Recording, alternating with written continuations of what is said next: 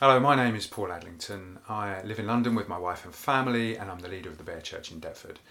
This video and podcast is one of a series in which I'm reading chapters from my book Bare Christianity. I've written Bare Christianity to share my stories and thoughts about religion, faith, God, and people, hoping that I might be able to help others think about these things too. Bare Christianity, Chapter 1 Beans on Toast. I have a friend coming to town. He's a prophet, and I'd like you to meet him, said Ken.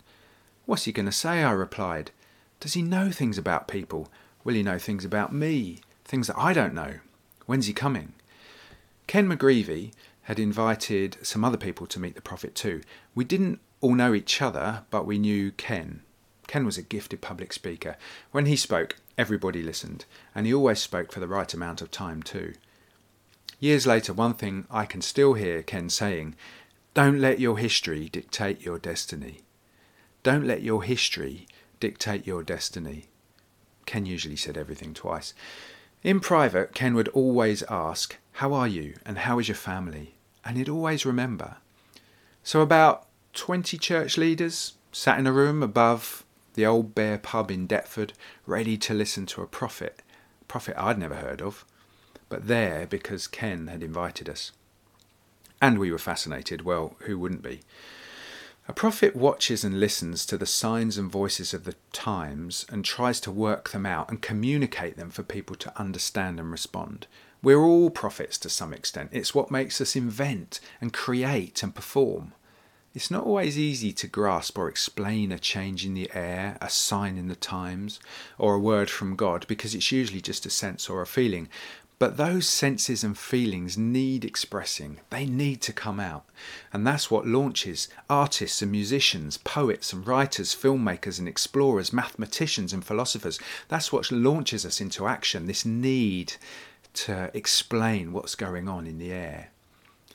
There is something in them provoking them to explain it in their own language, in their own way, to tell that great story, the story of romance as it were, between spirituality and science, where emotion and reason fall in and out of love, where God and the cosmos connect and live forever.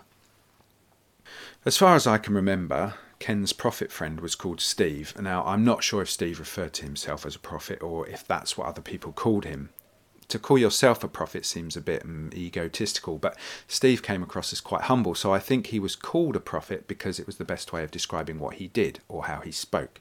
Whichever it was, we expected Steve to invent, create, and perform. In our case, that meant him speaking, telling us what he thought God was saying, especially to us.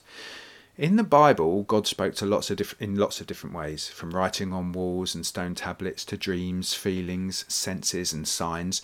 Occasionally, he sent angels, and one time he spoke through a burning bush, but he usually spoke through a person, a prophet. On most occasions, the prophets spoke with words, but sometimes they'd use pictures or music or actions, like Ezekiel, who lay on his left side outside of a city for 390 days, before lying on his right side for 40 days or Hosea, who prophetically married a promiscuous woman, or David, who played a harp and danced.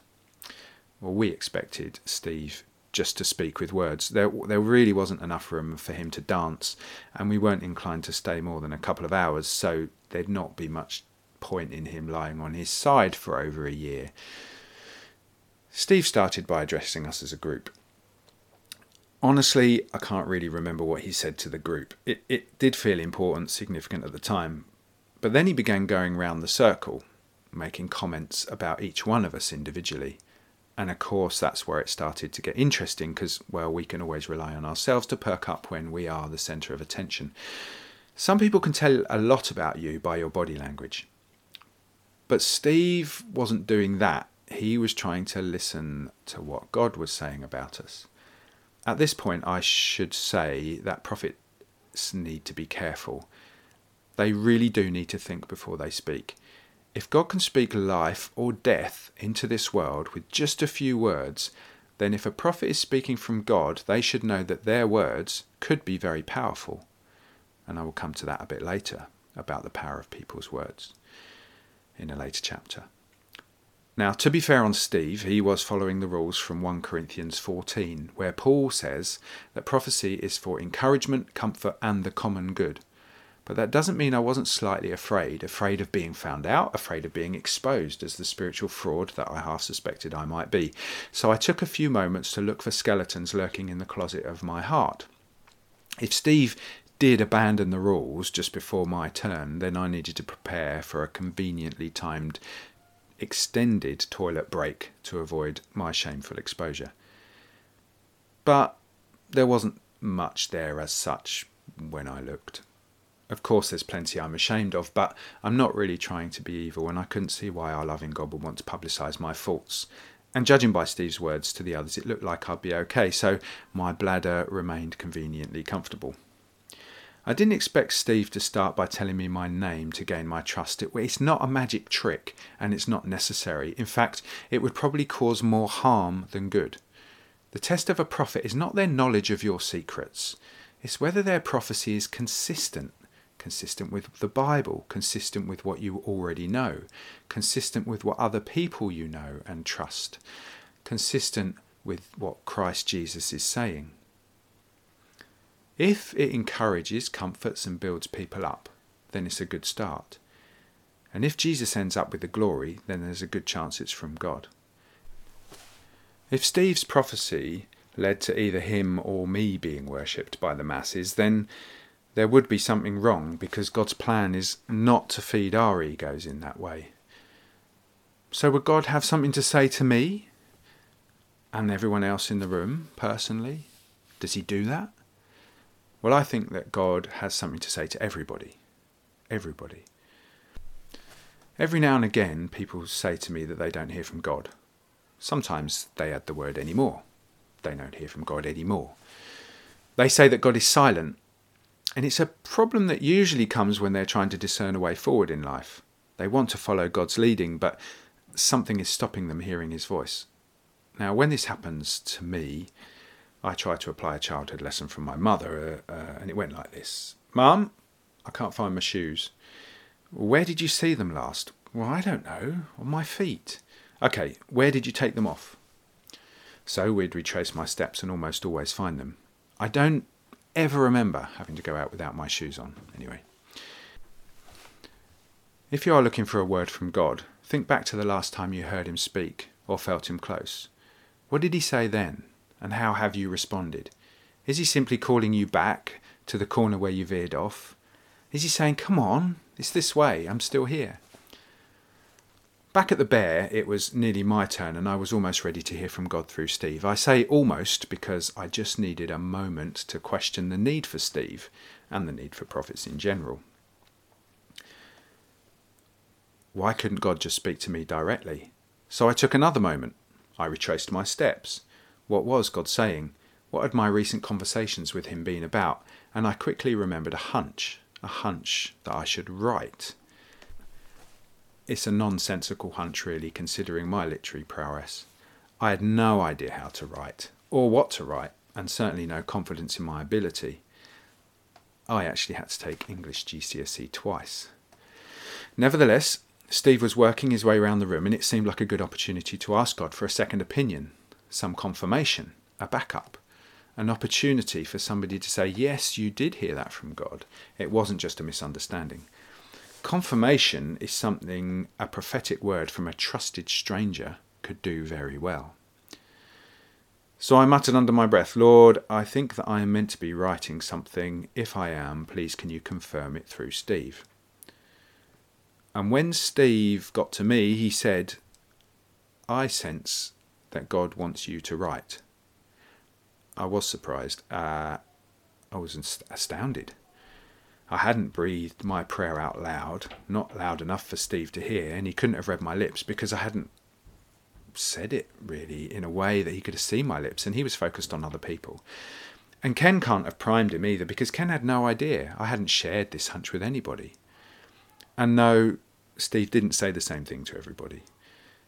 Steve went on to tell me that I should write simple fare, offering teaching that is good basic food, like beans on toast. Hence the name of this chapter. and actually the original name of this book before I thought perhaps Bare Christianity was a better name. He also said some other things to me which I won't share at this moment, maybe later on in the book if that's appropriate. Now, Ken very kindly wrote everything down and he presented it to me on a piece of paper. Unfortunately, Ken's writing was so bad that I couldn't read it. Maybe that's why I never saw him use notes for his sermons. Perhaps he couldn't read his own writing. Now, Ken's son, Tim, foresaw this problem and wrote everybody a backup. But Tim's writing is impossible to read too, which actually reminds me of my son's writing, my oldest son. When he was at school, I could not understand how his teachers could read what he had written. I don't know how he passed any exams with that writing, although he did quite well. When I asked about it, my son's tut and exasperated sigh response was that one that is reserved especially for parents, meant that I will probably never know what was going on there. Still, the point is on, on that, however well recorded or badly recorded, I think that God's words get lodged somewhere inside our hearts and in our heads, ready for resurfacing another day, ready for God to remind us which he needs to do because if you're like me, you just don't remember everything um, or you don't write it down very well. In Isaiah 55, God says that his words will not return empty. That's really reassuring. So if you have forgotten what God said to you, and if you can't remember what's going on, I think just looking, somehow it will start to surface again. I wonder whether God reminds us with a frown or a smile. I wonder what the shape of his eyebrows are and the tone of his voice. I'm always surprised when God speaks to other people about me. Maybe it's because there are several, seven billion people in this world and I must be the least of his worries. But he does, and he speaks to you too. Now, the writing of this book took a long time to get going Steve's visit was years ago. We moved out of that pub in Deptford at least 10 years ago. It's quite embarrassing how long it's taken me. It turns out I'm just like others who have a hunch from God, and yet we're uncertain and we're waiting for another sign, looking for something else to fall into place, fearful of the consequences, waiting for it to happen without actually doing the work, just being lazy. God may well go as far as writing his words on stone tablets and speaking through burning bushes, but most of his words seem to involve us responding by joining in, by taking the risk, by doing the writing. I should say at this point, although I have written this book, you won't be able to now search it online and find a written copy because it's not published yet. Um, I haven't really looked very hard for a publisher but I am taking the risk. Now, Ken McGreevy is no longer with us. At his funeral, I remember John saying that the world wasn't quite ready to lose Ken. And I, and the entire room of hundreds of people, all muttered in agreement. Over and out for chapter one.